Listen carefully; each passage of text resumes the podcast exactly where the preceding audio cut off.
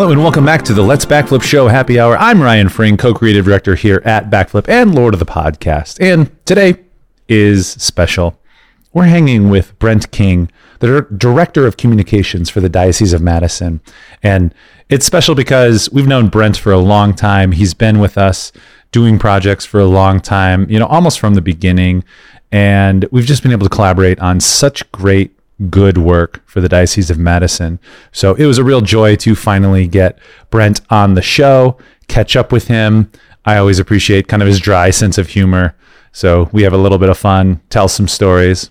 Just a great episode and, and so good to catch up with with good friends. So this is episode 51. And if you haven't already, please do like, subscribe, follow, leave a review, do all the things. We're everywhere your podcasts are sold. That's right, and we're free.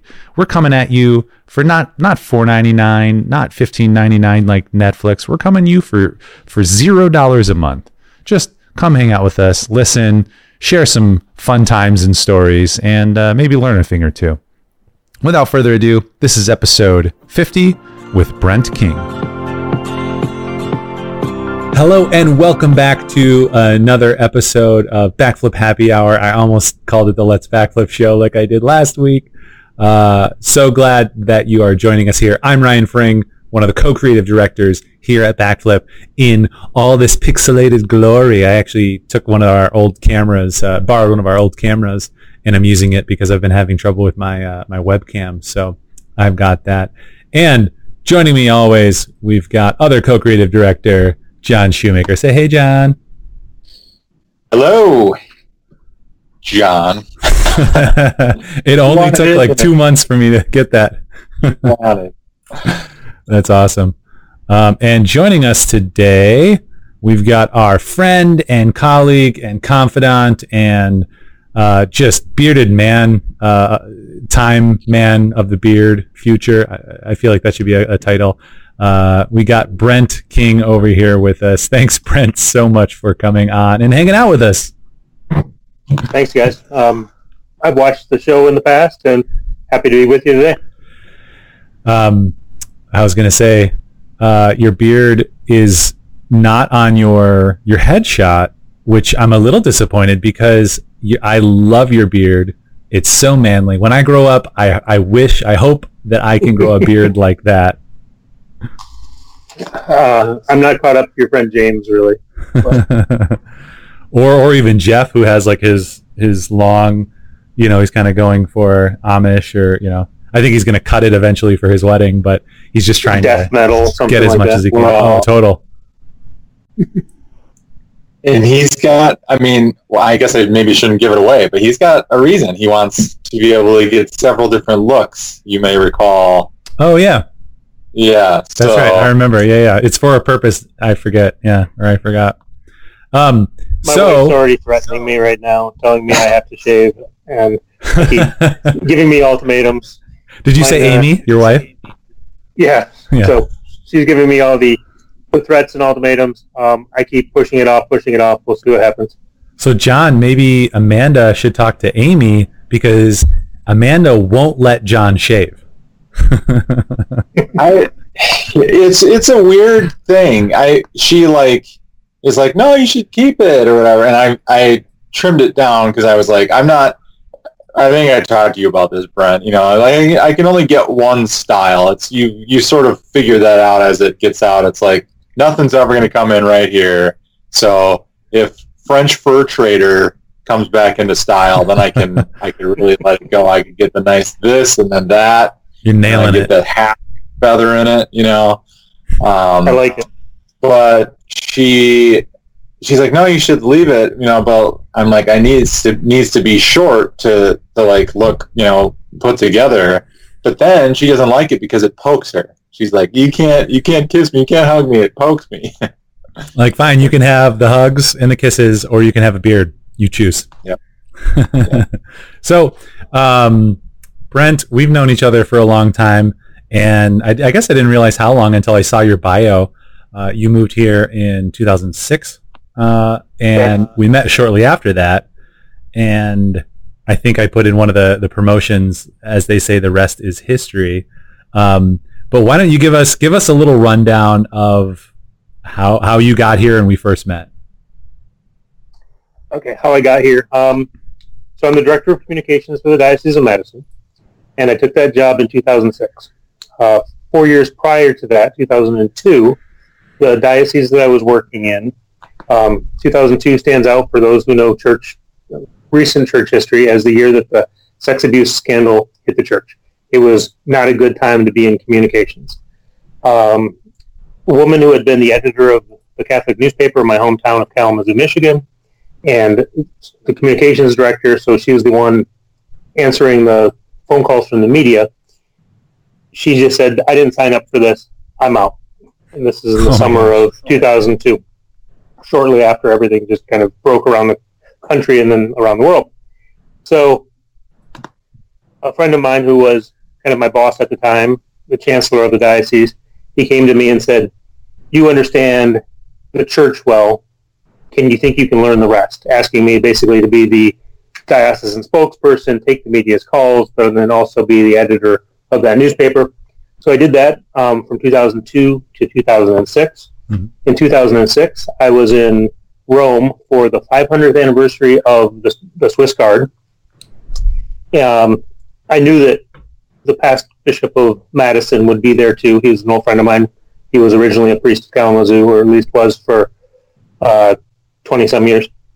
And we went out for a cocktail at the Columbus Hotel, mm-hmm. not too far from the Vatican. And Bishop Morlino said, "I think it's about time that you come work for me." Um, I had known him for about twelve years at that time. He went to do something, and a friend that was with, there with me said, "I think he just got a job offer." Um, so I followed up not too long after that, uh, I'd been to Madison half a dozen times between 2003 and 2006. Um, so it wasn't foreign to me. Came to Madison, said, "All right, I'm in. Let's do this." And so, two months, three months later, I was here. Yeah, that's awesome. And you've you've been in. Were you the director of communications when you came over? I was. You yep. were. So you've been I was, in that uh, for like years. I, I, um, yeah. Uh, at the same time as being director of communications, I was tending the bishop's desk. Uh, that turned that we all realized very soon that that was too overwhelming. Mm-hmm. Um, you can't try to do both. So kind of went completely into communications, and I can't imagine having tried to do that any longer. But that didn't even last six months, eight months, and that's when uh, William Yallely came in. Was in that time, uh, who's now departing. He's leaving, leaving us and going to the Knights of Columbus. I don't know if you guys knew that. That's right. Yeah, I think I did see. Oh, maybe in the Catholic Herald there was the announcement, yep. right? Yeah. No, that, that's fantastic.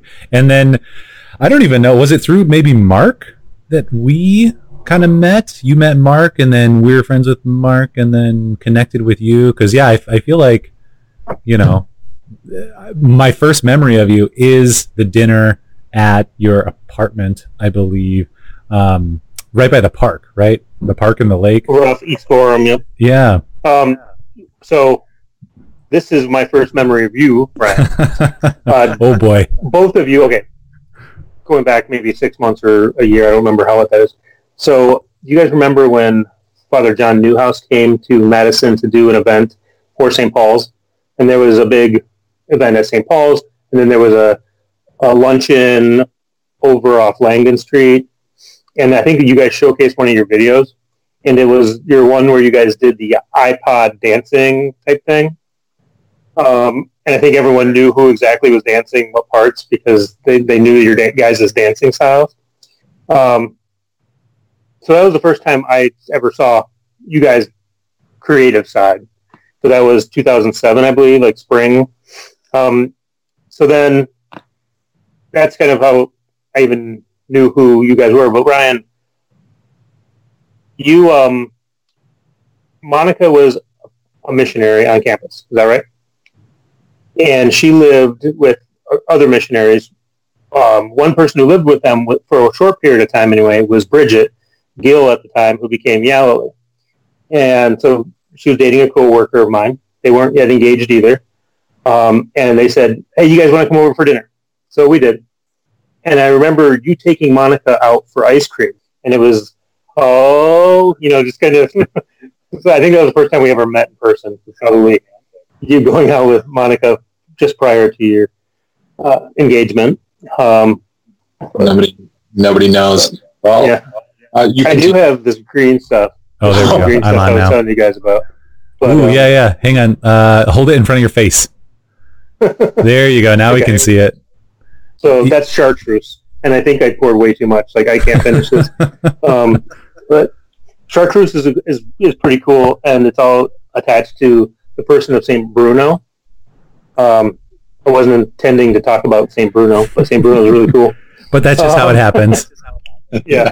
Um, Saint Bruno was a, a priest, I think, in in studying in Paris. He was in Paris. Um, now, this is a lot of our stories that don't go down into the nonfiction books kind of get fanta- fantasized, right? So, Hmm. but w- one one part, one story I've heard was that the cathedral rector of Notre Dame in Paris died, and so they were. He was laid out in the cathedral for days, and three days after he died, I might have my number of days off. He hmm. sat up and said, "Beware, you don't want to end up where I am." Kind of repent, type of a thing. Well, that scared the heck out of Bruno, and so he ran into the mountains and started up the Carthusian monastery, which um, still alive today. Um, they're a bunch of monks that even take a vow of silence, and they just live in the mountains, pr- producing everything that they need to sustain themselves. Part of what they produce is chartreuse for the entire world. That that um, oh wow. so there's a movie called Into the Great Silence, or maybe it might just be The Great Silence, and it's a two or three hour documentary about these monks' lives, but nobody talks because they're all silent. But you get to see the day to day life. And one thing that they do each day is they use a little block or something like that and say, "This is how many pieces of coal I need to use my little stove in my room," or Another time they say, this is how much food I need, but they also say how many drops of this they need each day. Oh my And gosh. So, um, That's like amazing. there going, I'm having some digestive problems. Give me three. so, And so I mean, you, you say chartreuse, and it it just looks like you know it's just so green. Uh, and I know chartreuse is a color, but does the chartreuse? Where does that come from? What is what do they make that out of? that's a good question. Sorry, I'm not Googling it yet. Maybe you are. I was No. going to say, I, No, I'm just waiting I'm- for the the knowledge to be dropped. it, it's extremely herbal. So it's Oh, okay. not like a lot of those things where it's the roots of, you know, whether it's grapevines or other kinds of, of root system things that get really, really herbal. Mhm. So when you take a sip of it, it hurts all the way down. That's awesome. no, Sorry, what do you got, John? You're not, talking, uh, you're not talking about licorice. No, not the anise flavor. Not like that. That's more the Italian style or Greeks. And we we do we do encourage uh, you know you have some kind of fancy drink. You don't have to have alcohol. But I was very impressed, you know, and we'll we'll just lean into our Catholic faith that uh, it's okay that you have a little chartreuse while you're at work because the the the monks of Bruno, as I am going to call them right now, uh, make it. So you're supporting monks. Yeah. Friday's the bishop's off, day off too. So um, he's not Boss here is right out. now. yeah. That's amazing. All right, John, what are you drinking? So I actually mixed up something a little bit nicer today. Uh, old fashioned with bourbon. Amanda got me for Christmas a a nice bourbon and a nice brandy. Uh, the bourbon is Noble Oak. Let's see if that's right in the center there. Um, and she got me these like, shoot, I can't remember the name of it now. Um, it, it's like a pre-mixed uh, uh, flavor or whatever, Hmm. but it actually is. It's quite good. Like it, it tastes Not like a pretty bitters or something, or no, no. Um, gosh, now I I should have. Uh, it, it's just the name of it. It's it's got the simple syrup in it. It's got Oh, okay. the all the stuff in it. Um, but it's pretty pretty good. And then she got me these like fancy cherries, just like nicer quality cherries or whatever. So I got an old fashioned The, sort of thing. the masculine way, just Suburban, straight uh, up. a maple bacon. Oh yeah, and it's a is that is the term Sazerac or Sazerac. Sazerac? Yeah. Yeah, nice. Yeah, you could get one of those at uh, Old Sugar Distillery. I think that's the first time I had something like that. Um, I don't have regular ice cubes in it, but I the other day You don't I have did- square ice cubes. no, I went. I found a. Um, we have these silicone uh, muffin cont- things to make Okay. muffins in, Yeah, and I I was like, oh, I could probably make a big ice cube out of one of those. So I filled one of those with water to make like a bigger. Wasn't a square, but it was like a bigger one that would fill up Nice. more of the glass. you're really classing it up. Yeah. So I've got uh, like a witch's brew here. Actually, you can kind of see it settling down to the bottom. We get this misfit crate once a month, and it's like all the vegetables that they can't sell it on the shelves because they look funky. So we got like this much ginseng, not ginseng. I keep saying ginseng, ginger. Um, so we got like a ton of ginger, which is like this is like way too much for anybody's life. Um, and Monica blended up some like ginger. It's I think there's a little sugar in there, and I think she kind of made a little simple syrup, but mostly just ginger, and so it's like a ginger bomb. But then I just add a little sparkling water and some gin to have a a double ginger, I guess. Uh, that's what I'm gonna call that, and it's lovely. a good nickname for John. that ginger bomb. That's what they used to call me. Ginger bomb, I like it. We uh, I'll get the titles going again. We'll get that back up there for you. Um, so Brent, we'll uh, we'll continue your story. Uh, I don't remember. I'm trying to think now. Was it your wedding or somebody else's wedding? Because we had a conversation like, "Oh, this is so important um, that media is is great, and you know we we don't do so well as Catholics in the marketing and media that we put out there." And you had seen seen our stuff, and we're like, "Let's do something really really awesome." And I remember just specifically having a conversation at that wedding, and it was like maybe it was was it your wedding? Like in the up like upper deck of i- i- the area, the reception. There's like a lower area and then an upper area, um, and we were hanging out up no, there. it wasn't mine. I'm trying Okay. to think of what it is now too. Yeah. Um, keep keep describing it. Um, was it Oh, like man. after the fact, or was it Yeah, yeah. during? Um, Ap- uh, during the wedding, no. Um, it was in the reception. Uh, maybe like in the evening. You know, we're hanging out, uh, drinking, and just talking about stuff. And we were kind of up in that upper area. And I even feel like at one point Monica's like, "Hey, come on, we gotta go. Like it's time to go." Like we were hanging out and talking so long. uh, we should have teased this before so that I could have thought that through because I don't remember um, where we were. Ah, shoot. Yeah, I'll, Um, I'll get Monica. Do you remember? She's over here. Um, the wedding, and it's like it's like the genesis of Brent and us working together. Uh, whose wedding it was? Like in 2007, 2008, and there was like the reception. There was like an upper area Yeah. with the seating. It was the, it's the, um, See, she's like, yes. She's like, I know. yeah, it's Patrick and Anna's wedding reception in Roxbury. Ah, Do you hear that? Patrick and Anna's wedding in Roxbury. so yeah, we were at the Dorf Yeah, House probably. whatever that- Dorf Haus. Oh yeah, yeah. House. Uh, yeah, I can like imagine Yeah. decorations. Remember, See, it was the your first memory's time- amazing. the first time Julie wore her cheetah. her cheetah Oh yeah, yeah. um, at the Dorf no, I House. thought that. That was a cool- Okay, I, I remember that reception. now. I, I was going to say it's good that you it's good that you didn't occupy Brent for Brent for hours and hours at his wedding. I mean, one way or another, it started it, but that's that's amazing. Like, especially too, like one of the only things I remember is like our conversation plus some of the decoration, but I don't remember much else about it. But you obviously, well, the Dorf Have House is very unique because it's just always German.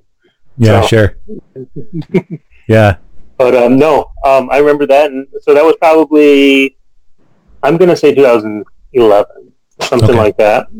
So it was a couple years after you know I'd seen some of the stuff and I'd met you. Uh, so Monica went to go work for the Cathedral Parish in 2008. Yep. Um, so that, I mean, we that's why you came over to my house for dinner. That's the only reason I ever Yeah. invited you. Um, but and then uh, you know, so I knew you for the next three years or so. Had seen some of your guys' work previously, but yeah, um, well, we weren't doing that much production. Mhm. Um, we also had somebody doing just regular recording in the office, but then in 2009 he left, so we needed something, and I didn't have any of the skills for any of that. Mhm. So yeah, I think it was actually about a year and a half after a year after that, 2012, that we first did our first stuff, which would have been that year of faith. Yes. Oh my series. gosh, that was so great. Um, where the best part of it was making John get up at five in the morning in September and sending him up to Blue Mounds to take the sunset. I think more than one day because you, you needed to make sure you got it right. hmm It, it took a few tries. Sorry. Yeah. It, it took a few tries. Yeah, and I, I- was looking through tapes yesterday because I'm, I'm looking for. Uh, there's several weddings in John and my pasts that we both have to edit for our friends and family. Uh, and I was looking through our old tapes trying to find some of them, and I found those tapes from the Year of Faith, and I, you know, that's eight years ago, but that I still love that project and, and what we created in there. It started nine years ago this year. But so yeah, Oh, there you go. That's right. Yeah. In my mind, it's so easy to calculate, you know, to 2020 and then add that one and I can't. I just I can't do it. uh, but that was that was a really fun one because it was I think uh, maybe we, we were a little spoiled in that you wanted to do things uniquely uh, and we're open to our creative, um, which, you know, working with you has always kind of been very special in that regard. But that too was probably the first time we ever did any any other type of larger campaign like that. So that was that was really cool for us. how many did we do total? Six, seven? I pulled it up earlier, but I don't remember. Somewhere around there sounds right. Yeah. Seven. I mean, we could probably name off the the different videos. Um, but yeah, that and and we did a lot of really fun cinematic stuff in there as well. I remember um, utilizing some new equipment as well as some new techniques. Because again, back to that conversation uh, at Patrick's uh, wedding of like this stuff has to be awesome. You know, like we have to create content that people want to watch and resonate and want to share. Um, and and you know, I think that's one of the special things that we've been able to do all the way through 2021. So one Well, thing that, and John John's engaged in this pretty heavily right now too. One thing that Bishop Hying, our new bishop, who's been here for a year and a half, is he's talking about evangelization. How do we evangelize? Well, you evangelize um, through that invitation to get to know God better. You evangelize through um, telling your own story. Uh, but then I guess the other thing is that this is what we were starting with in back in 13, 12 and 13 is evangelizing through beauty. Mhm. Do you remember back then? Was he was he even Deacon Scott yet, or was he just Mister Scott? Uh, we Yeah. we did a, that voiceover of one time also of Monsignor Bartylla sit- reading through Saint Augustine's prayer of Mhm. beauty ever ancient, ever new. So it's just like, how do you bring people to God through beauty? Just natural beauty, uh, the beauty of the liturgy, the beauty of the simple prayer. Uh, go back to St. Bruno, the beauty of silence on a mountaintop in the French Alps with your green There's liqueur. nothing- with green liqueur. um, but the idea that God, creator of everything, can, eva- can can draw people to Himself just through creation. hmm Um, I think that's where we're starting because we're talking about year of faith and where does it start? hmm Yeah. So that's where uh, John's sunrise shots, which is still like one of our top three watched videos on our YouTube page, um, just resonates with people. Well, and it, it's a challenge. I'm trying not to. I'm like, oh, that's a very positive tone, and I, I was about to maybe have something that's slightly negative. The challenge, I think, in in Catholic media or Christian media, I've heard this critique given by a few, you know, some people, is that oftentimes, you know, in a nonprofit, you're working with like lower budgets, or Mhm. maybe you're working with people that have to go raise their own funding, things like that.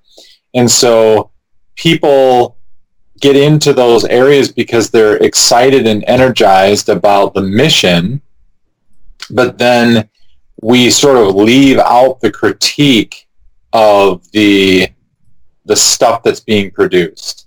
Mhm. Um, you know, you see this in like Christian music, you know, Christian radio. Like some of the music is kind of like blah, you know, and, and I, I listen to it. You know, we do enjoy a lot of it, but it's like because because Christians are are loving and nice toward each other, we don't tend to compete. You know, we we don't say this isn't good enough. Mhm. This isn't the level that it needs to be, and so that's what we had you know had had set out to achieve in working with you. And um I, am seeing a lot more of it now. There's a lot of people that are like we need to like go toe to toe with the like upper level stuff. We don't we don't want people just kind of like well i guess we'll just put up with it because it's christian. We want people to be like no this is really good. Mhm.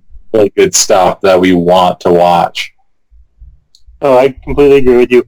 I don't even know what spurred those first conversations other than uh, a glass of wine. But, um, you know, the stuff that, I don't know if Spirit Juice was out yet, or it could have even been like Catholics Come Home. Mhm. Some of the stuff that's just very visually engaging that you almost don't need to hear every word they're saying. You're just being drawn into it. And so we started talking about things.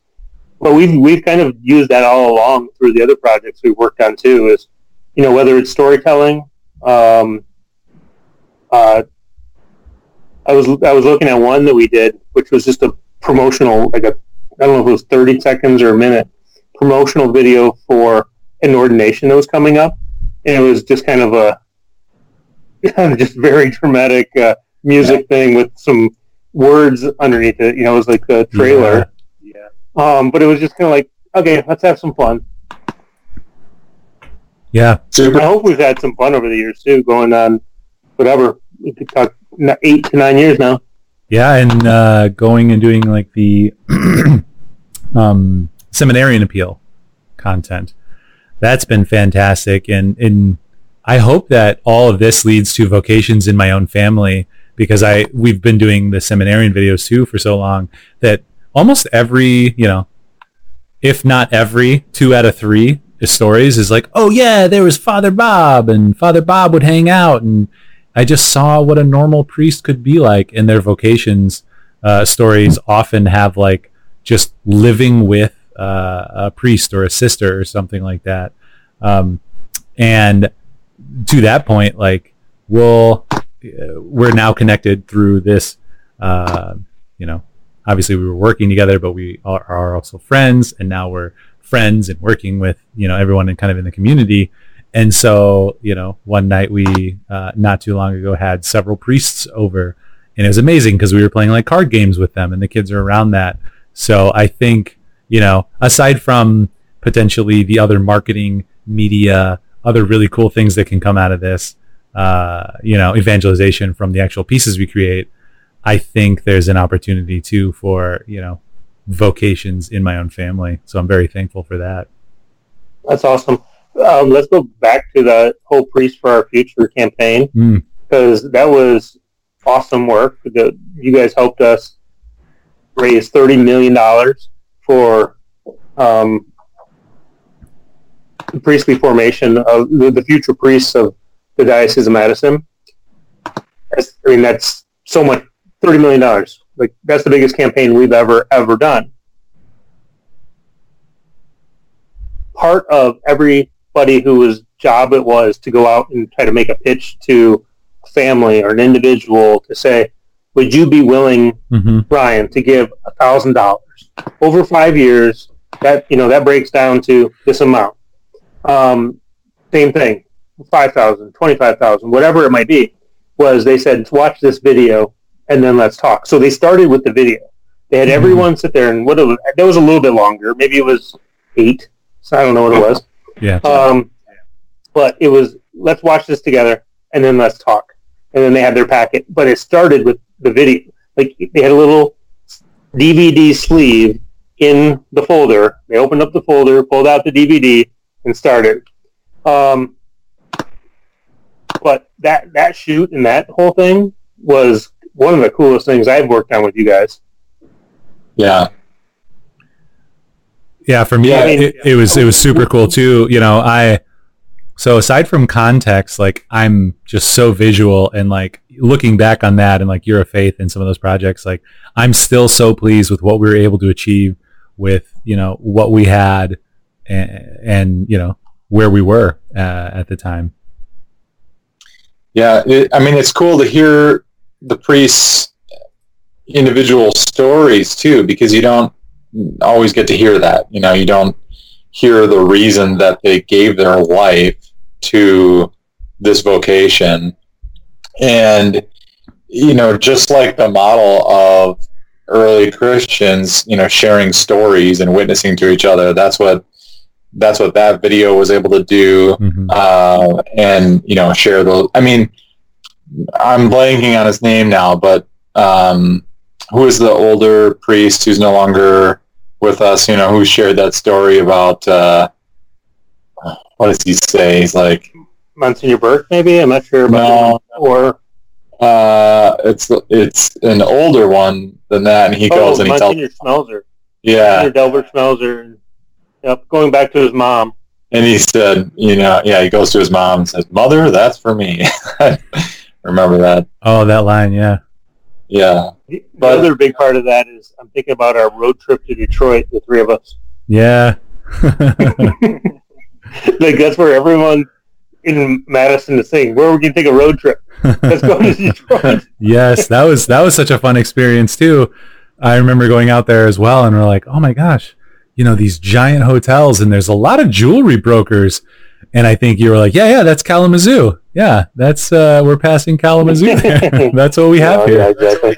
Um, and then when we were out actually there, more Dearborn, or Dearborn. But Dearborn, you're right, Um, right. That's Dearborn. let, us think of uh, so the two things that stick out from that shoot in Detroit. One, um, Ryan was getting set up for something else, and John and I went to go around the neighborhood to show how because like every other house was either demolished, abandoned, or something. It was Or burned rough out. part of Detroit. Yeah. It was really rough. So I'm driving this minivan that we had rented, and uh, John is sitting in the back with a tripod set up with the lens, the barrel of the lens sticking out the window. Yeah. So you're you're setting up a drive by houses. Yeah. And you sit there, and as we're going along, going, "This isn't the smartest thing we've done in our lives." You definitely look like warlord or something, just uh, flying around the corner with a big, big cannon sticking out the window. Yeah. That's the other part was yeah. I think we went to the um, guard house there, where to go into the seminary where they train the young men to become priests. We went into there and we said, "We're here to shoot seminarians." Oh wait, that was the wrong verb. that that and like working with schools like we always joke too because we said that as well like yeah we're here we're here to film with with the students. You're like oh my gosh i almost said shoot. I almost said shoot the students. Actually, I was thinking about the coolest thing about going to the seminary and you know filming there is that like it's something you never get to see. You know, something Mhm. you never get to experience. And man, you know, like going in there, you're like, oh man, I didn't already have my uh, vocation to marriage and my family. Like it, it was just amazing to like be in that atmosphere hmm um, and you can see why it's so powerful as like a foundational uh, moment for for men entering the priesthood. You know like i'm i bet you're like leaning on that experience a lot throughout the remainder then of your vocation. Um, remembering back to the time of seminary and just like a lot of peace everywhere you know and like different chapels to go to and uh, the atmosphere of the evening prayer and hmm um, yeah that was that was fascinating well and and If you, certainly if you remember that, oh go ahead sorry. Well, if, if you remember that morning with, that we did the uh, one of the shoots, it was mass in the Chaldean rite. So it was um, the the mass that the church in Iraq uh, celebrates. It's that's it's just it's just such a small part of the Catholic world, but it's this ritual that only those people that are really in Iraq, um, and it was, of course it was in English, but um, that's where the people of that's where that that part that church in Detroit sends their seminarians because outside of uh, what's the capital of Iraq? Yep. we're we're terrible. outside of Baghdad, outside of Baghdad, outside of Baghdad, they're the only place that there are more Chaldean Catholics are in Detroit, Michigan, in, in the Oh, sure. Archdiocese of Detroit. Oh, Same mm-hmm. thing. The only place outside of Krakow, Poland, are in Chicago. So I mean, just Wow. these these pockets of immigrants that are, that pop up, and so Detroit's one of those. But that's the mass we went to, and I just remember that being so beautiful too, ah. because it was a little bit different than we might be used to. You and I, Anglo Latin rite guys. yeah. Oh, I definitely remember that. I, I mean, that that was amazing to take part in and listen to. I think they do the. I think they said the Our Father like three different times or something, and then the the melodies are so you know they're like Middle Eastern, um, and to me it was fascinating because I just kept thinking like this is what this probably sounded like more you know i was thinking about like early the early christian church i'm like these are the melodies that would have been a part of the part of the mass part of what they would sing you know so i there was something really cool about that Mhm. I agree. Yeah, and we we got to see and live that, and I love. It's not it's not for everyone, certainly in the same way, but I can't remember who has said this, but essentially they're saying like as a man you're not discerning unless you're uh, in the seminary, and I didn't go to seminary. I don't know. I don't think either of you went to seminary. So again, it's not for everyone in the same way, but I just love that idea because it's that idea of discernment is going through doors uh, and you know saying yes and then you know changing as needed so to john's point of i don't know what it what it was but whatever i saw there and felt there i'm like you know my life could have been very different had i actually experienced something like this. Uh, and you know absolutely i would not uh, change that if i could time travel today because we have all these wonderful people now in our family and it's amazing.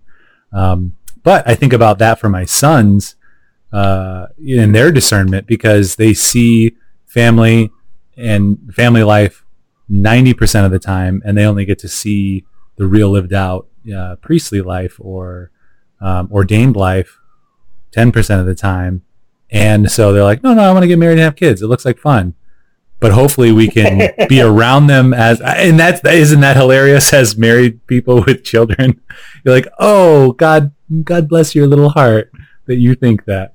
Um, but just thinking of how to best get them positioned to make that choice. Like they have great family examples and I want them to have great, you know, priestly examples. And like for the girls, it's so great that the Sisters of Mary Morningstar are here because they can see that. And we were literally driving into school this morning and the kids are joking around, you know, and talking about, uh, the, this, the playing outside and stuff. And they're like, yeah. And yesterday or whenever it was, the sisters, like three of the sisters were having a snowball fight right over here. And I was like, that's beautiful. That's amazing. Like you see that and you're not, you know, you don't have the wrong perspective of what that vocation looks like. You have a very, you know, you start to get a more real picture of those people and it's, it's beautiful. And so I think that can better help our children, uh, or, or any young folk, young folk. Like how old are we now? When, when you said like young, uh, young people or, or something, uh, going into Are you guys 35 yet? Yeah. Yeah. You can, you can, you can vote for us. okay. um, as a good friend of mine, priest, maybe Bishop said, you wouldn't ever decide to get married without dating. Similar, it's, it's in some ways that's how kind of the seminary would work. Yeah, it might not be for you. Similarly, you Mhm. wouldn't want a sem- you wouldn't want a priest to choose to be a priest who never dated, type of thing. Mhm. So, you know, if you if, if a kid came in at 17 years old, 17 and a half, 18, never dated anybody, and said, uh, "I want to be a priest," they would be told, "No, you got to go." I'm not saying you got to go date a girl, but you have to live, go to college for two years, do something. Mhm. Um, but similarly, um, you wouldn't want to make a decision with sometimes even for marriage without maybe not in seminary, but seriously considering the idea of a vocation. Mhm. And and I think that's the, where we are in our generation. That you guys at least want to propose that to your children. Mhm. I want to propose that to my children. Um, we name our kids after saints, right? Mhm. Um, so we're often, I'm talking to my son Beckett, whose feast was just like two and a half weeks ago. And like, hey, buddy, St. Thomas Becket was killed by the king because he wouldn't do what the king said. Don't you want to be like him when you grow up? Yeah. And so I always, I always introduce him as the next Archbishop of Canterbury. Um, because after um, after the Episcopalian and Anglican takeover of the Church of England, like there we haven't had a Catholic Archbishop of Canterbury, but my son is going to be the next one. So Brent, how much time? Well, you don't have to answer on a time or percentage basis. Maybe just tell us a little bit about the challenges of. I imagine that there's a challenge being the you know communications director for a diocese. You know, not getting hung up only on responding to, uh, you know, like defending yourself but being able to put out messaging that is like positive, you know, that, that you're not always like on your heels reactionary, but that you're, you know, also trying to like get out the message too. Mhm. No, um, I guess a lot of that has to do with why I even first engaged with both of you and your whole team was we need to be more proactive rather than reactive.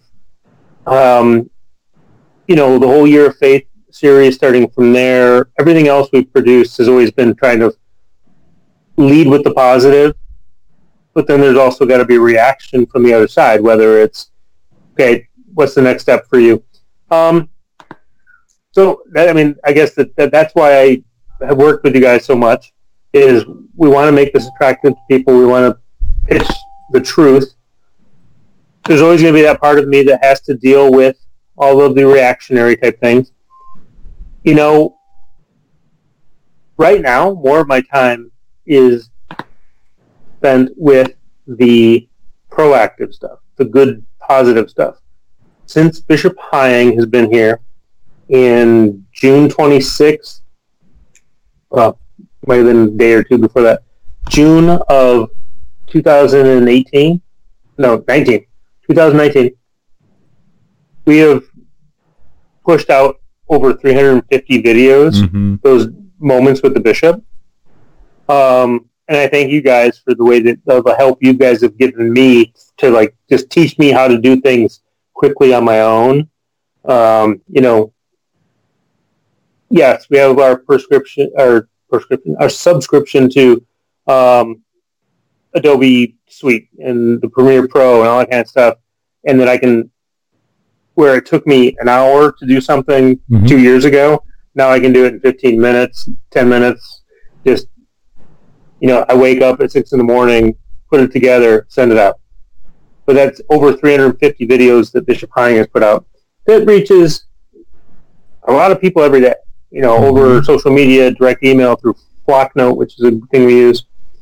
Um, I think we're more geared toward the proactive Mhm. but always ready for the reactive, um, which is a big change from where I came in in 2002, which was on our heels, sitting there going, what's coming next, what's coming next, what's coming next. Now, you always have to ask yourself what's coming next, but and maybe be ready. but the the big, the most important thing is uh, how are we going to proclaim the good news of Jesus Christ? And if that's where we're coming from, then we always have to be the more proactive. Mm-hmm. Yeah, and and it's been a crazy year. We keep hearing that, and we keep saying that, and I'm kind of done saying that and hearing it. But for you, like, what what did that look like? You know, in terms of you have a capability and you can do a lot of stuff, which is, you know, every organization needs that. You got to be able to do stuff in house. It's you know, it's economical, but then it's practical too because you can go much much faster. Um, but then, you know, we can't gather in, in person and everyone's going streaming. Everyone's trying to put out online content. Like what, I guess, what was like March, April and May like for you? Was it different? Was it not? What, you know, what was it it was like? very different. uh, so there were about there were a handful of us that were in the office almost every day. Part of it was just because of the work that we needed to do. I would say that um, the two biggest things were because everything was shut down. How do we get people to get engaged with their church? And uh, it's twofold. One, how do you get people to actually pray and worship if they can't be there in person, which they weren't allowed to do for a couple months? Um, I'm I was trying to look it up real quick here, but how many um, parishes of ours have at least some kind of online streaming video, or not even if not streaming, recorded for and we're it, we're we're over we're getting to half or over half of Mhm. 130 102 parishes. So there- I think there were 47, maybe 60. A lot of our churches have live streaming or or recorded masses for parishioners. Mhm. I think the, the another part was we brought on a diocesan-wide subscription to a thing called Flocknote. And Flocknote is a way to engage. Uh, I think John knows this from St. Mary's. I don't know if IHM uses it. Right? Yeah, yeah, it's fantastic. but it, I mean, through the school, it's perfect. It's great, but then also through the parish, it's a way to get the word out about upcoming things. Whether, but it's that connectivity, that connection that you need to have with your parish. Um, so we did that in early, uh, not early, but mid to late March. We just made the decision. Okay, we're going to do this diocesan wide and make it available to every single parish in the diocese, which is 11 counties, 102 parishes. Um, 46 schools. You know, hmm how do we engage with these people? Um, I guess the third thing that came to mind was, um, regardless of if people are going to church, the church needs to keep the lights on. Church needs to be able to pay its uh, heating bill and stuff like that. So it was also engaging with people early on about uh, watch things online, and if you can, please keep contributing to your parish hmm which um, I had never had a consistent. I'd given online, you know, for this appeal or that appeal, or Mhm. Oh, I didn't give in church this week. Let me go online and give ten dollars.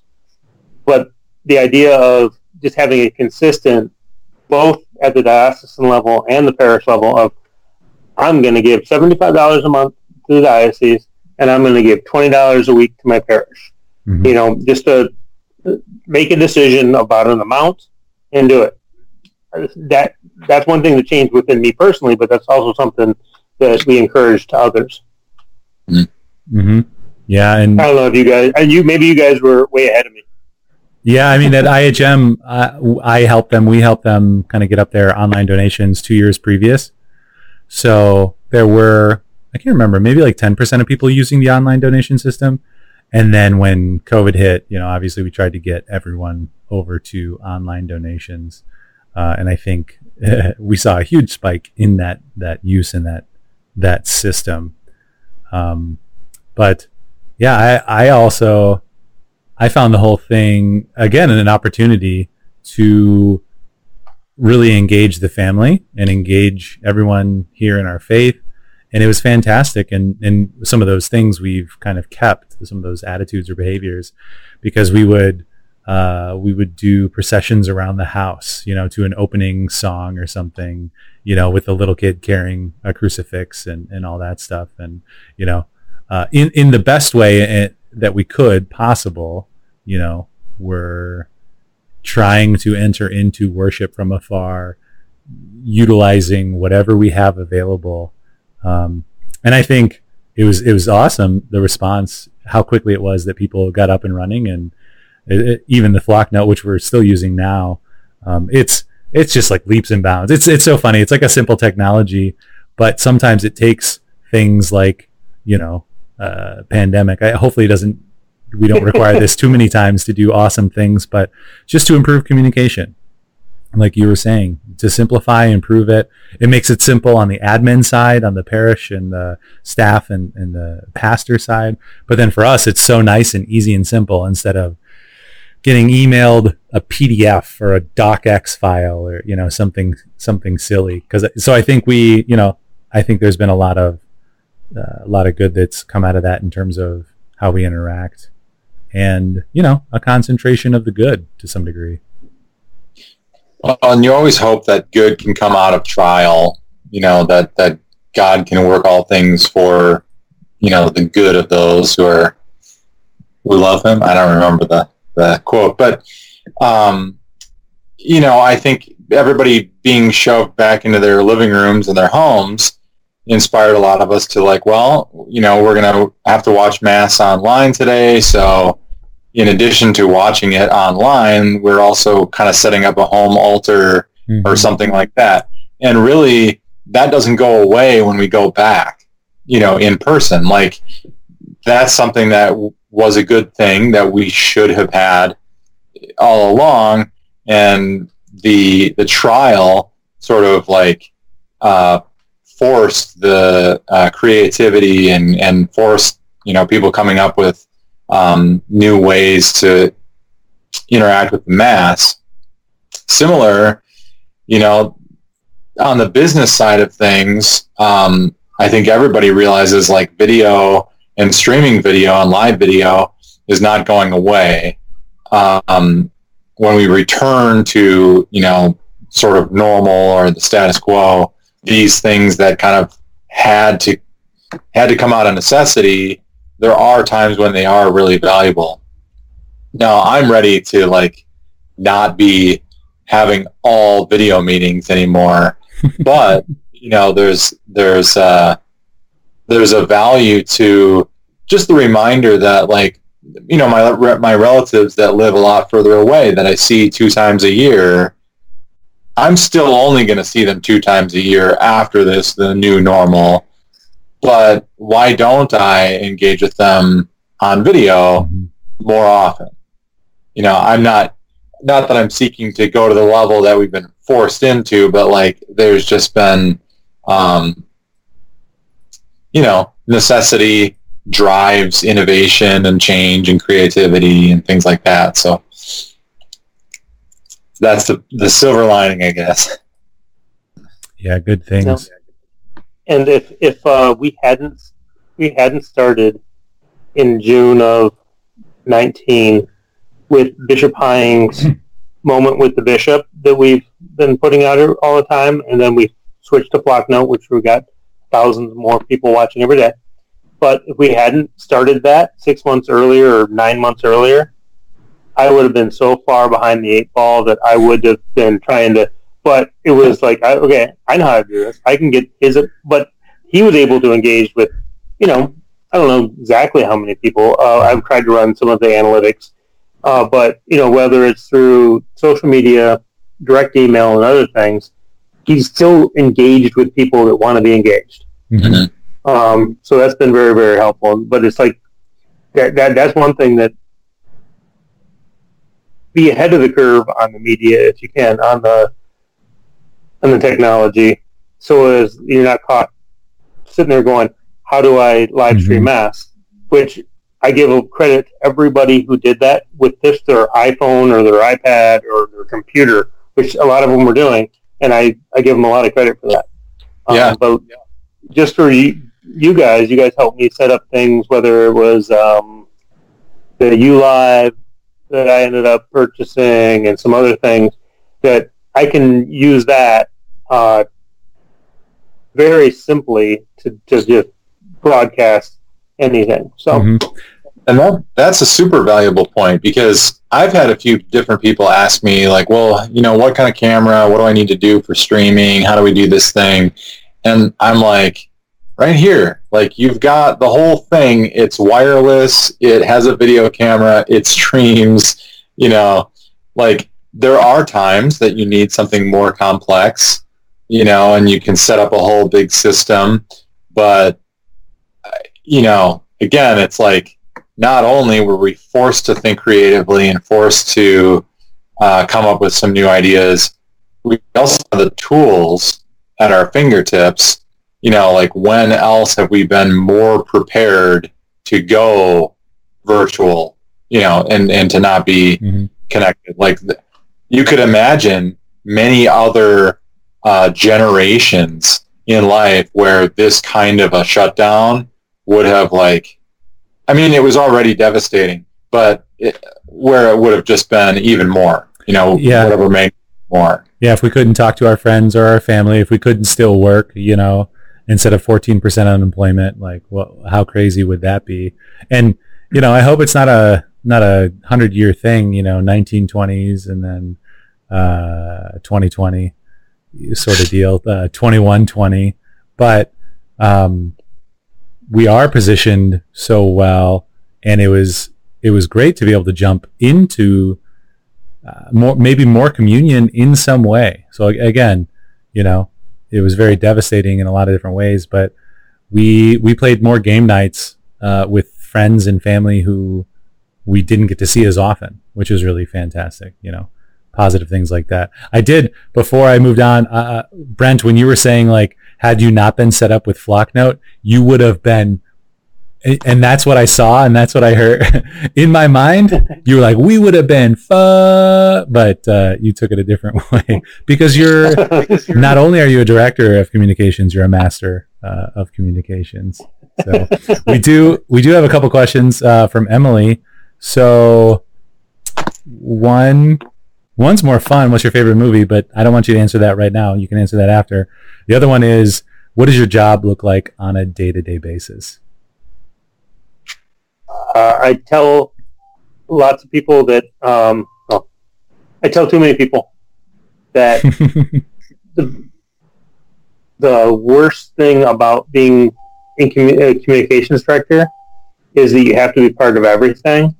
And then I say the best thing about being a communications director is you get to be part of everything. So it's the have to part and the get to part. So it's everything that's good or bad. It's hey, we've got a new hire today. Can you announce it? Uh, sure, I can do that. yeah, I've Uh, got I've got nothing else to do. Happy to do it. Yeah, it's taking um, the calls from the the press that are the worst calls that you ever want to get. Like, we heard that one of your parishioners at IHM just did this. What do you want to say about that? Nothing. Um, yeah, you're like you're like Ryan's the- Ryan's mostly a trustworthy guy. Yeah, but then then there's the, the best side of it, which is okay. We want to roll out this initiative to try to reach as many people who aren't going to church right now that we need to try to get back to church. How do we think that through from A to Z? Now it gets exhausting, but sometimes there's that too. Day to day, uh, yeah, it's a lot of email. Um, there are too many meetings hmm but then there's all the uh, I have a whiteboard over here with the just tracking what I've been doing for the last week with everything. And yeah, there are probably maybe a hundred email on there and things like that. But there are also all the other things of sitting there and saying, um, how do we make this new employee feel at home? Okay, we have a staff catechesis this day, and let's make sure he's welcomed. But then another part of it is um, this past week we had a staff catechesis in our office, which is just you know learning about the faith deeper with the bishop. And in that, uh, I used the system that I worked with you guys on to um, to live stream it for those employees of ours who are still at home, whether it's because of kids or sickness or other things. And so we had 14, just, I mean, 14 staff members watching from home. But I was up in the choir loft doing all the switching and, you know, zooming and everything like that between the couple cameras that we already have set up. Uh, so, I mean, that, that's part of the day to day. Um, yeah, we had interviews this week. The, the press came into our office. The, good part about being communications director for the Diocese of Madison is I'm the only one. I'm a one man show. So yeah, it's um,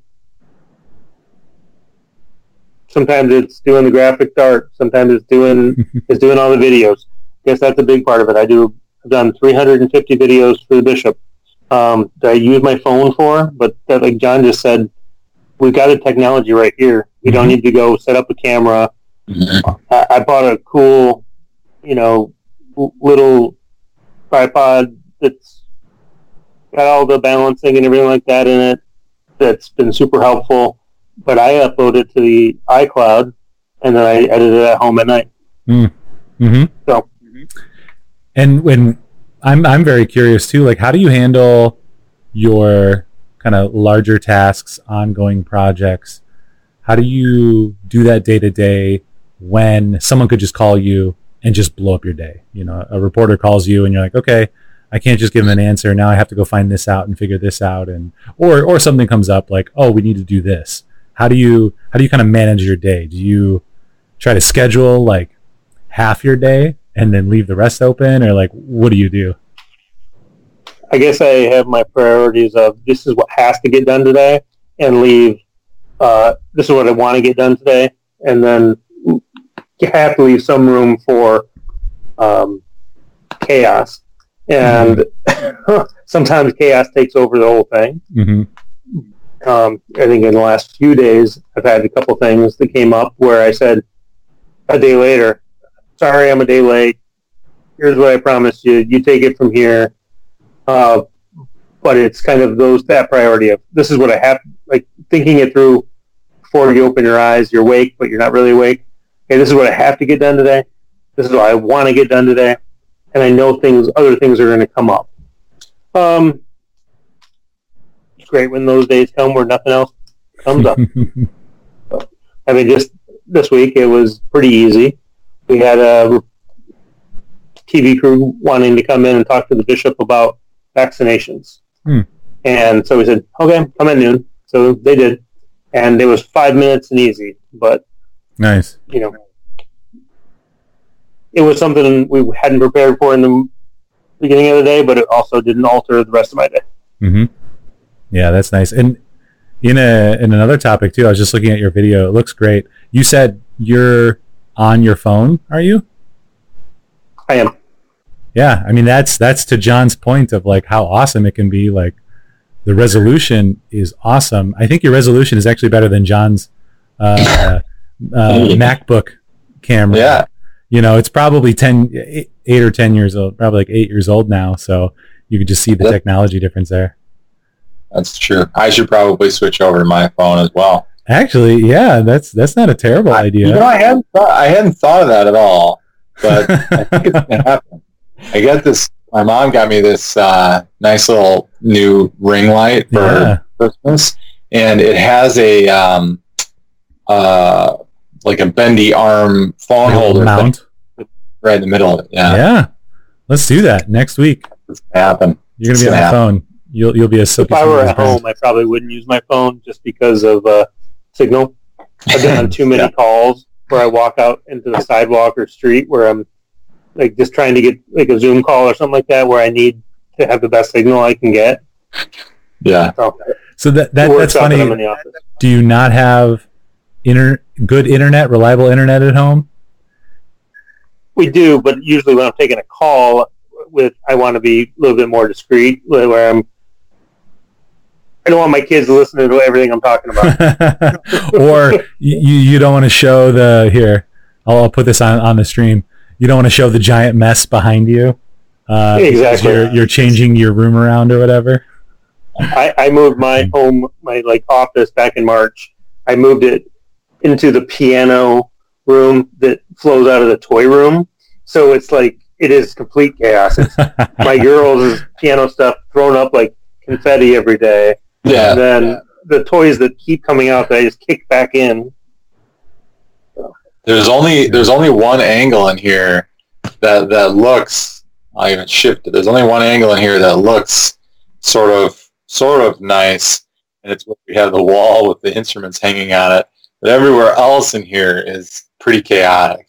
Also, I don't know why I did this, but we it looked really cool. So we took the ceiling down in here at one point because it was old, really bad, like ceiling tile and we left it open because it has a cool look and we painted the rafters but it's like it's the music room but it's just like there's no like sound barrier it's just so if we're like playing over in the other room over there it just comes right in here or if we're stomping in the in the dining room above me it's great We're gonna jump into uh, favorite movie because it tells us so much about you, uh, and it can be it can be intellectual. It could be your island movie, the movie that you would want, the one movie you'd want on an island because you'd watch it over and over, or your favorite movie that you could only ever watch one watch once for whatever reason. So, Brent, what uh, what's your favorite movie?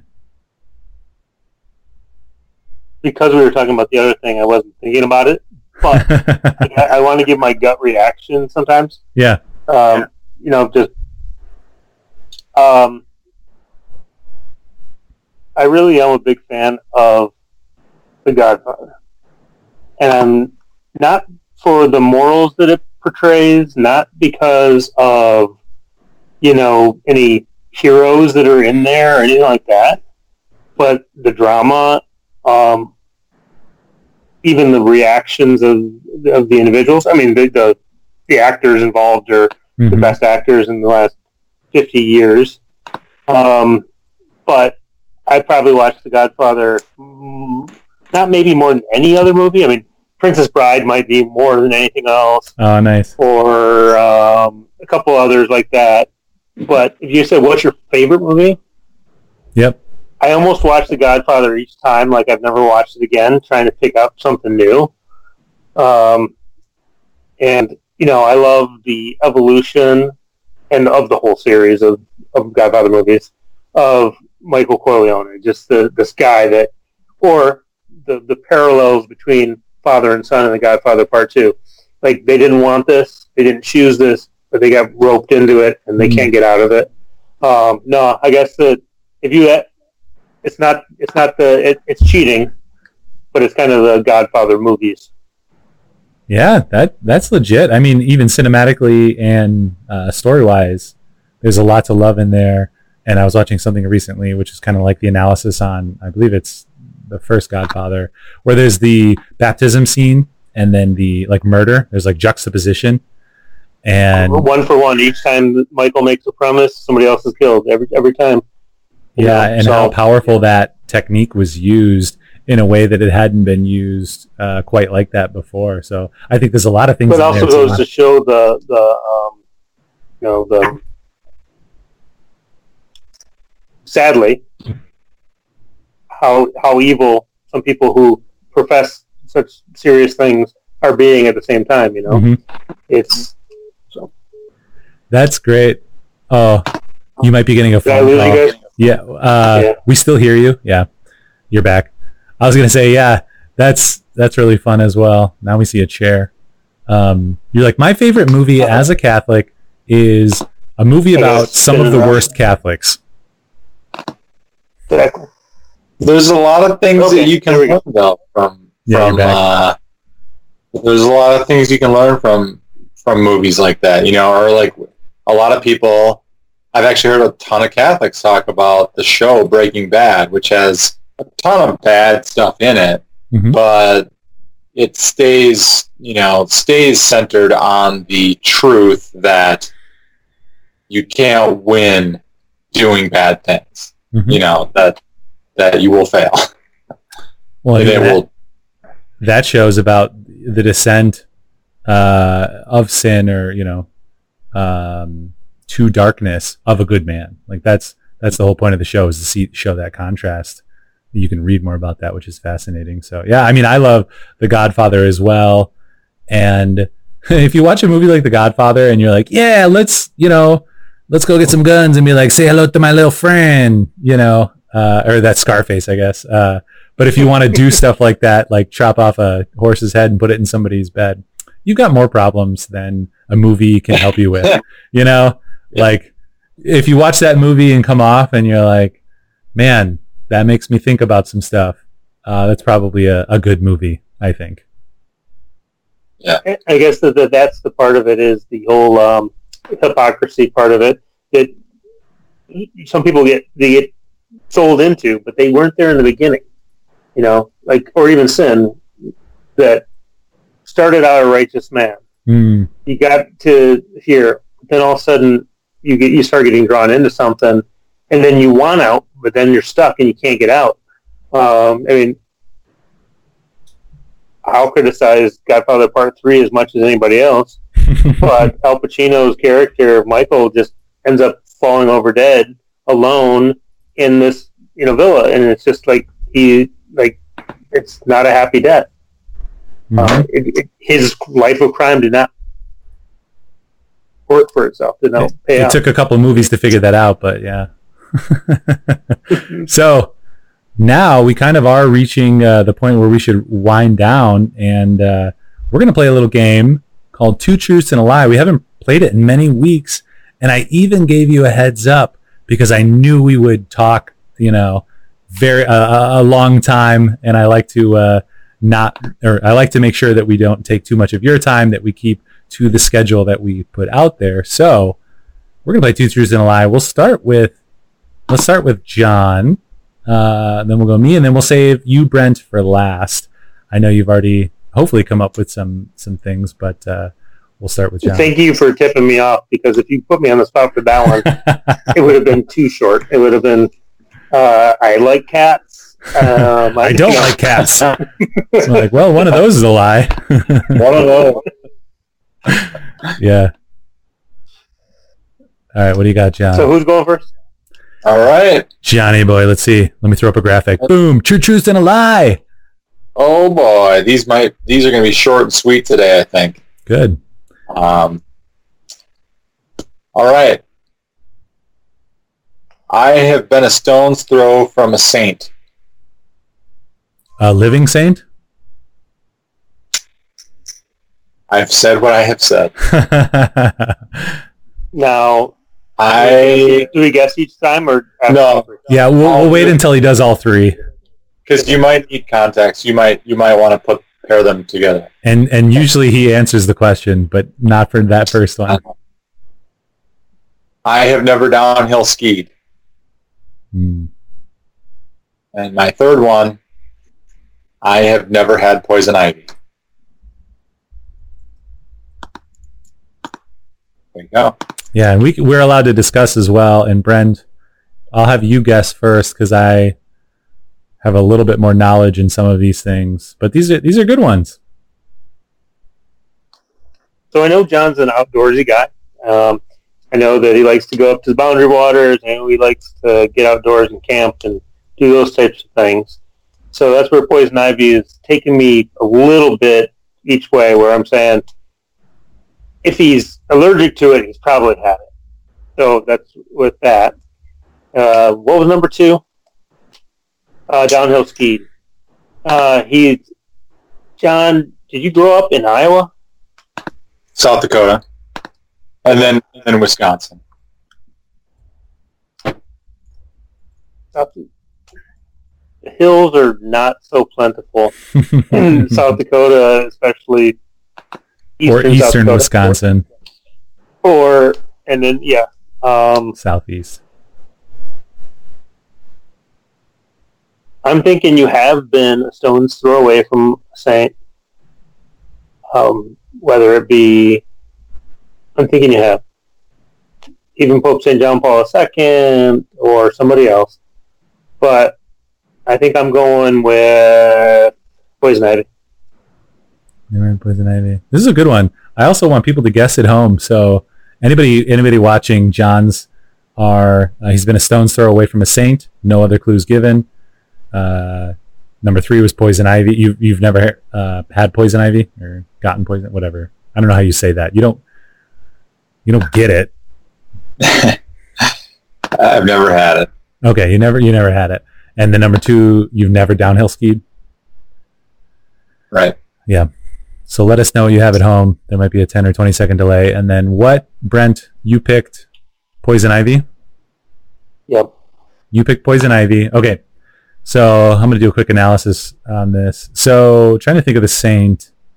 I mean, it's possible. So Saint Maria Goretti's body did come through uh, Madison, and you wouldn't answer my question. So maybe you saw her body, um, which was awesome. And I'm trying to think Wow. of what's that? It'd be a giveaway, I think, if I gave any more context. Yeah, don't give any more context. Um, I'm trying to think of your like European travels, like if you've been around uh, other, you know, saints' tombs or, or bodies or anything. And then I'm trying to think I, I- if you've ever been to like World Youth Day. Uh, you know, been around like JP2 or something like that. But then again, ooh, I think that might be true. Did you did you say like your no, your sister shook a president's hand. Now I'm now I'm mixing up all the truths and lies that that John has uh, put out there. It was Reese, Reese Witherspoon. Reese Reese Reese Witherspoon. Uh, Emily says skiing is a lie. Here, let me see if I can pull that up. Um, downhill skiing and then poison ivy. Uh, this is good. I don't know. So you you picked poison ivy. Emily picked skiing. I guess I'll pick the third one, so one of us wins. Uh, I'm gonna pick. Let's see if I can get this question up there. Go. There we go. Let's get rid of that. There. Emily Halfman. I think skiing's a lie. I'm gonna pick the Saint. So what is it, John? One, two, or three? Who's right? Oh man, you know what? It it wasn't until just this. Yeah, I don't think I've done this. I think everybody other other guests has done this. I Did you I thought I had really good ones, and then I realized that they're all truths. no big deal. No big deal. that's uh, that's really funny. It, it completely uh, somehow. It's weird. You wouldn't think the game would be that hard to just do it that way, but yeah. So, yeah, one of these I was going to put in a lie, and then I just wrote three truths. Um, So we all lose. so I, I think I, I think I lost. Actually, I lost that round somehow. Um, yeah, I've I've been uh, just just uh, I don't know twenty feet from uh, Pope St. John Paul II uh, in World Youth Day in Toronto. We actually were over by a like a road where we saw a helicopter land. And we're like, oh, what's going on over there? Because we were not even oh close. wow. we weren't even close to the main stage, but we like ran over to this road, and we were right on the right on the fence. You know, as as he went by in the um, in the Pope mobile. Was it Uh, a moderate um, stone throw or like you with all your might? Like I can do. I know I can make it ninety yards. Uh, we were just no. It was just you know if you were like fenced off from a road with some comfortable room, you know, to it. That's that's where you went by, um, and then I never have downhill skied. I've done cross country skiing, but I've never had a pair of downhill skis strapped to my feet and been going downhill. You go down hills when you're cross country skiing, but. Uh, and then yeah man what a failure i am i yeah i've never had poison ivy i i never um never contracted it you know our good friend john campbell is very good about pointing it out on the path when we're going by it up there um and i've always just had long pants and good good footwear and stuff so i haven't I haven't contracted i don't know if i'm allergic or not to it i know some people aren't This is also the point in the stream apparently where Facebook disconnected us. it's just dead it's just broken Yeah. I'm trying to reconnect. Uh, I'll, I'll get it. We'll, we'll, we'll, this is being recorded, so I'll get that up. So give me just a sec. Yeah, interesting. Let I don't know which one, which which of those I was going to. See, that's the thing about this challenging about the game is you come up with some things that you think people don't know, and then you know there are going to be facts in the affirmative. You know, like these are things about me, and then you're going to lie about one of them. Yeah. and if you forget to do that when you write them down, That's the best part of it. Not writing it down and then cheating. well, I wrote it down. So let me see if if I don't get it back there, we'll just finish offline and it'll be recorded and put up later. Um, yeah. let me change this real quick. Sorry, give me give me a second. Uh, talk amongst yourselves. I see some uh, moving around happening on. Oh no, it's it's the live video is being interrupted. Yeah. So yeah, I was in uh, Toronto when World Youth Day was there in like 2002 ish, and um, that was pretty cool. I was in high school, um, and I didn't have like a super deep commitment to my faith at the time, um, but I was just like a like yeah i'll go i'll go do that thing kind of guy you know? So like um I, I did a lot of things you know like i served in church and i would like lead worship at the youth mass and stuff but um just because i was involved in everything. And then i was like oh sweet a trip to you know somewhere else to go see the pope. Yeah let's do it. And uh it was it was pretty awesome. It, it turned out to be a really, really cool trip. Um, they had this, they had a, uh, so we did the pilgrimage. I think all of them probably have a pilgrimage, right? Where you like start somewhere and then you walk basically to where the main stage area is. So we walked 12 miles out to where the, it was at the airport, like held out at the, we're out on the runway or something of you know the airport. And i don't know if you weren't allowed or if we just didn't do it. There were some people that had small tents but i don't know if you were supposed to have a tent but we did stay sleep out there.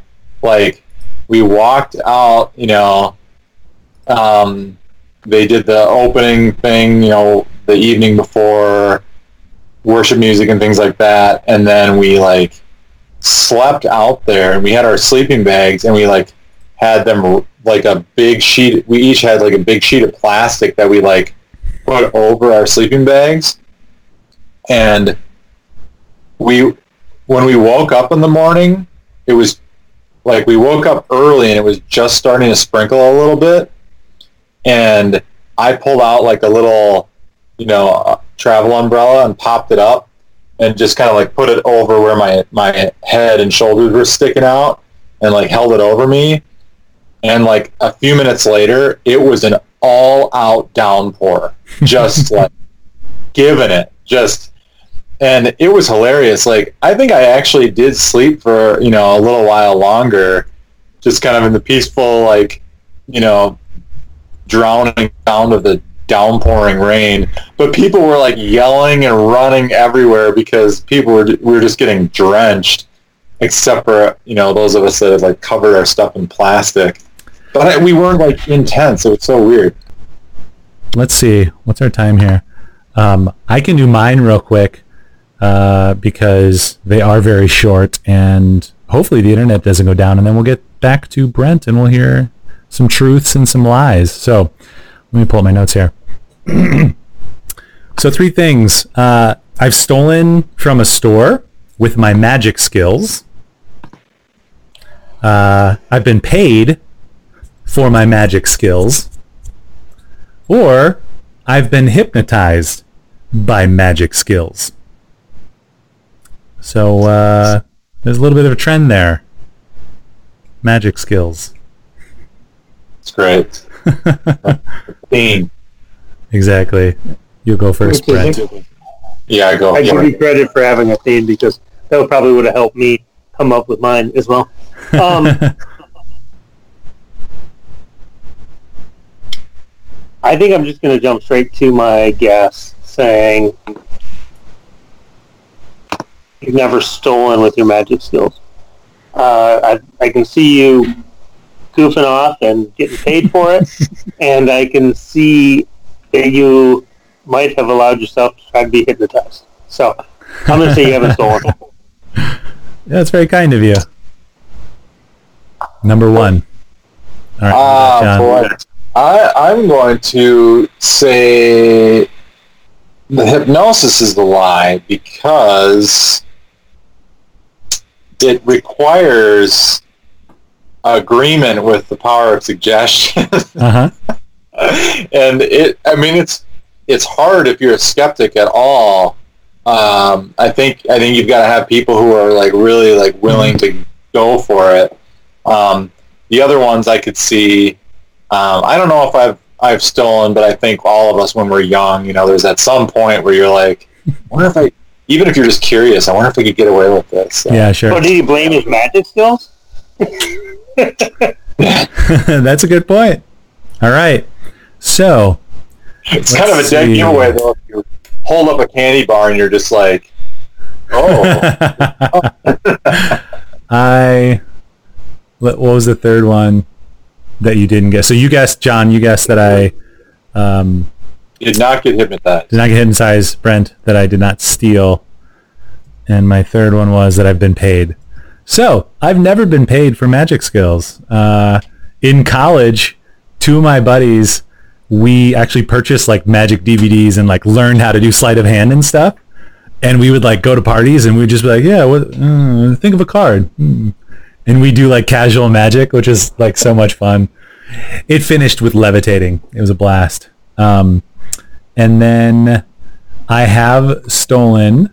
Uh, this is funny. It's it's kind of meta. I've stolen Magic the Gathering cards with sleight of hand.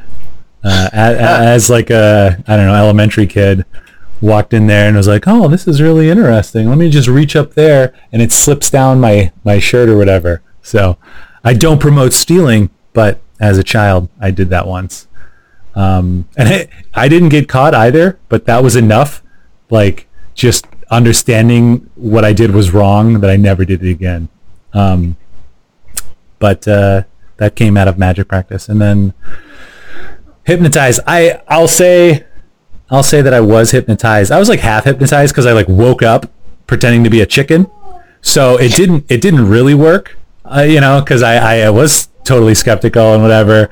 But I remember sitting there and then kind of relaxing, and then I was on the ground and I was like, and it had only been like ten seconds. Like I'd gotten down on the ground and started uh, clucking like a chicken or something. But I was like, you know, and then I slowed down and stopped. And they're like, okay, great. Thank you so much. You can sit down. Because I think, like John, you're saying they can kind of recognize the people that aren't as susceptible and they just kick Yeah. me out of the show. Which, Yeah, they're not going to take you. To, they're not going to take you to the next level. right. And I was looking at my old yearbooks from like 2002 and 2001. Like there was always a hypnotist at my at my school. Like that was one of the entertainment assemblies that they would do was bring a hypnotist, which is weird. I mean, Yes. it, it was also the Red Devils. So there you go. But uh, all right, now for the finale, Brent. I know you had some right. time to prep for this. I'm I'm ready. I'm ready to I hear. actually wrote that. I'm ready to hear it. Okay. When I was 19 and backpacking through Europe um, after a study abroad thing, I got a surprise call from a friend saying, tomorrow if you and your friends want to meet with the Pope, meet us at the this door in the Vatican. Number two, I met my wife at a bar while I was on a date with another woman. Oh, number three, I once was quoted in a newspaper saying Catholics believe that Seventh Day Adventists are members of a cult.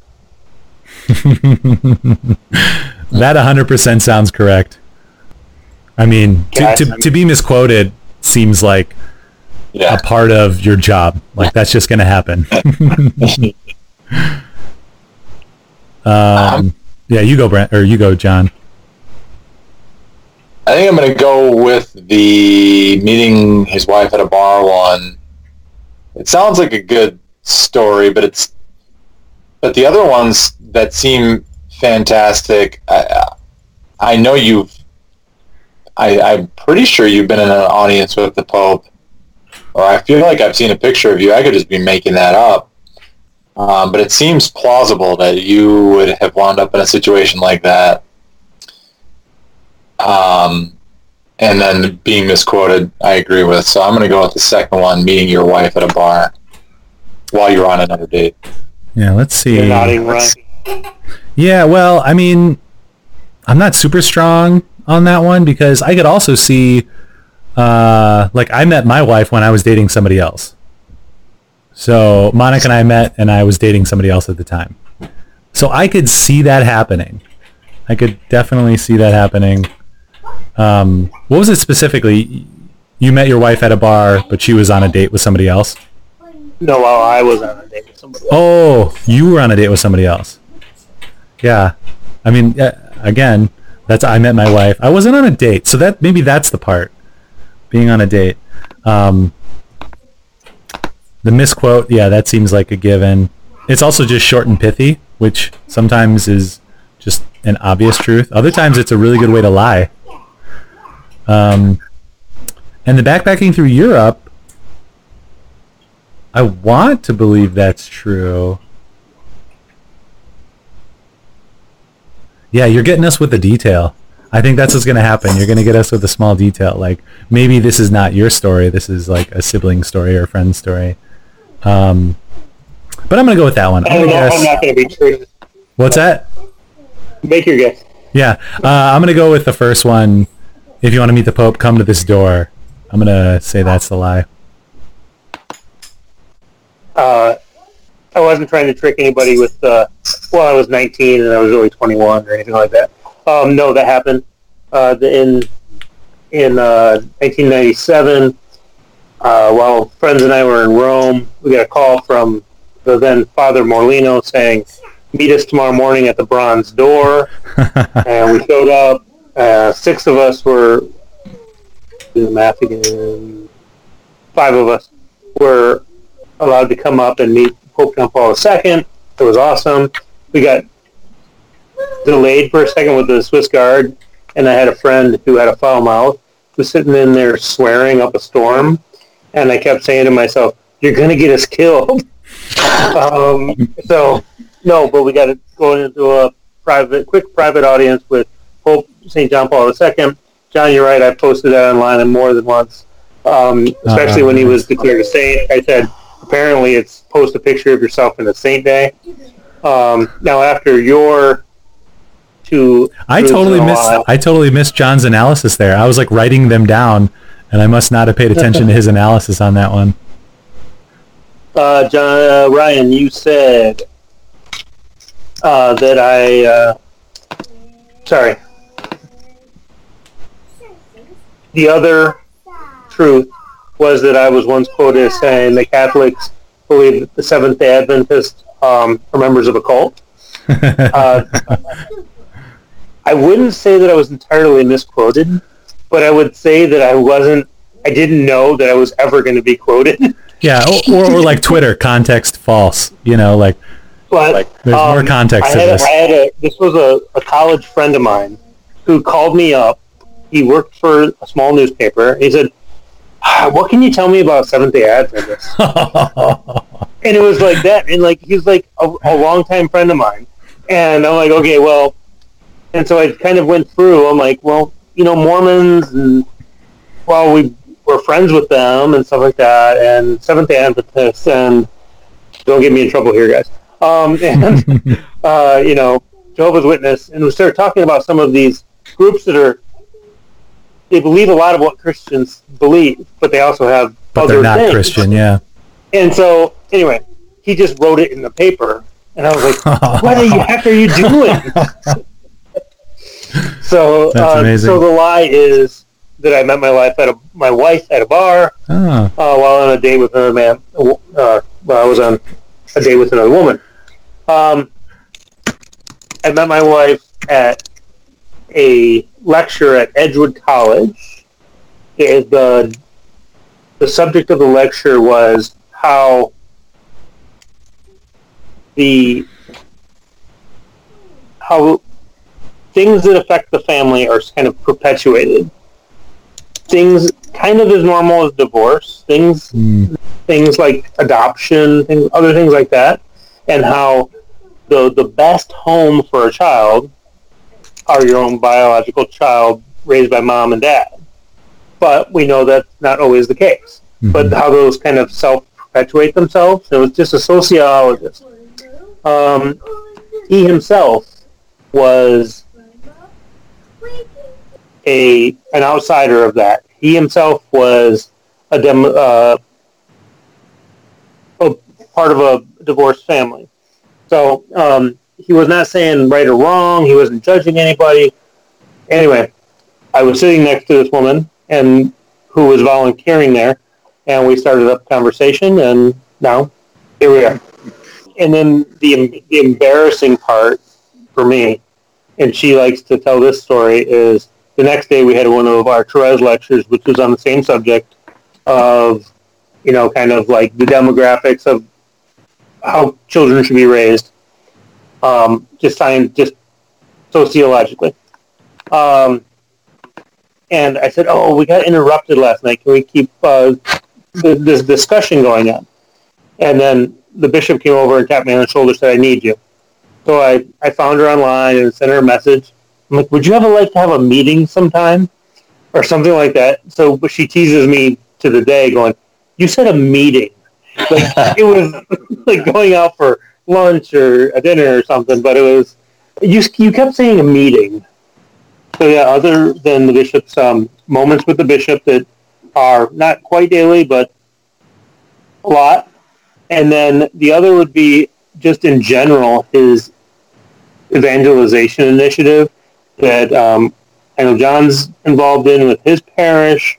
That it's just trying to get Catholics reinvigorated with not only evangelizing themselves, like getting to know Jesus themselves, but then what's that next step? Once you have something there, how do you spread it? How do you take it to the next step?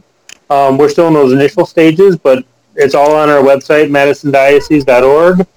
And, um, you know, how do we, um, how do we first fall in love with God and then take that love and spread it? That's awesome. So, John, what else you got for me? Today I have nothing else for you. it is National Hat Day or something like hashtag holiday. It is National Hat Day. I'm glad you asked, Ryan. Uh, people are wondering what is today's national day. It is National Hat Day. Yeah. I don't know who comes up with these national days, but now we have them. Social media has spoken and said it is so, and so it is thus. It is Hat Day. Go check out our 2021. Backflip channel. See all the hats, all the hats that everyone's wearing. Uh, I it is- recommend the it is stocking lit. cap. It is the Mm. Yeah. Have, oh yeah, yeah. You're uh, Anna. I think. Uh, do you wear it much? Your kids wear it. I, so my kids, my so you guys gave me some hats. Um, I didn't. It was like over break that I got them, so I didn't know exactly what to do. So I took them home, and I Oh, came home 100%. one day, and I see these kids sliding down this hill across from our house, and they're wearing these backflip film hats, and it's just like, who are those? Oh wait, those are mine. those are my kids. That's Um, awesome. My eight-year-old takes hers to school every day. That's awesome. awesome. Yeah, my kids stole mine, so I had to get some extra ones, and they keep taking them. They're like their favorite. I don't know that they've ever had just like a giant stocking cap like that before, so they all they love them. That's great. Um, all right, thank you, Brent, so much for coming on. Um, I'm glad we could connect and hang out. This was a blast. I think I think we should probably just do this more regularly anyway. Just hang out. We don't have to always record it. We'll record some of them uh, but especially during the last nine months or so, I don't think we've hung out that much. So let's let's fix that. Let's do that. it, it's good practice for me. Um, thank you guys. Uh, I'm used to throwing other people in front of a camera and making them talk for a long time. That's time. true. Uh, scheduling other people, I don't do it as much as maybe I should.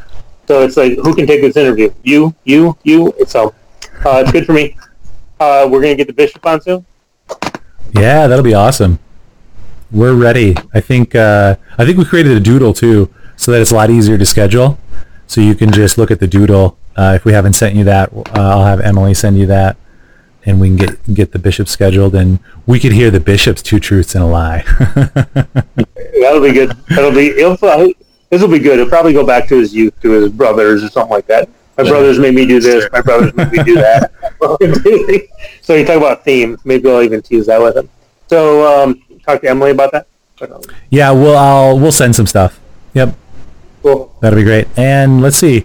Next week we're out filming, so because we're going to be prepping for that, we didn't want to do a, a, another live show, so we'll do a rerun. We'll try try out some reruns of our uh, more popular streams, um, and then after that, we're going to have some other friends of ours. Julia Smith, previous producer here, now works at Blend uh, as an executive producer and producer. We're going to have Ryan Dembrowski after that, who we went to school with and was actually recommended by um, Michael Graff.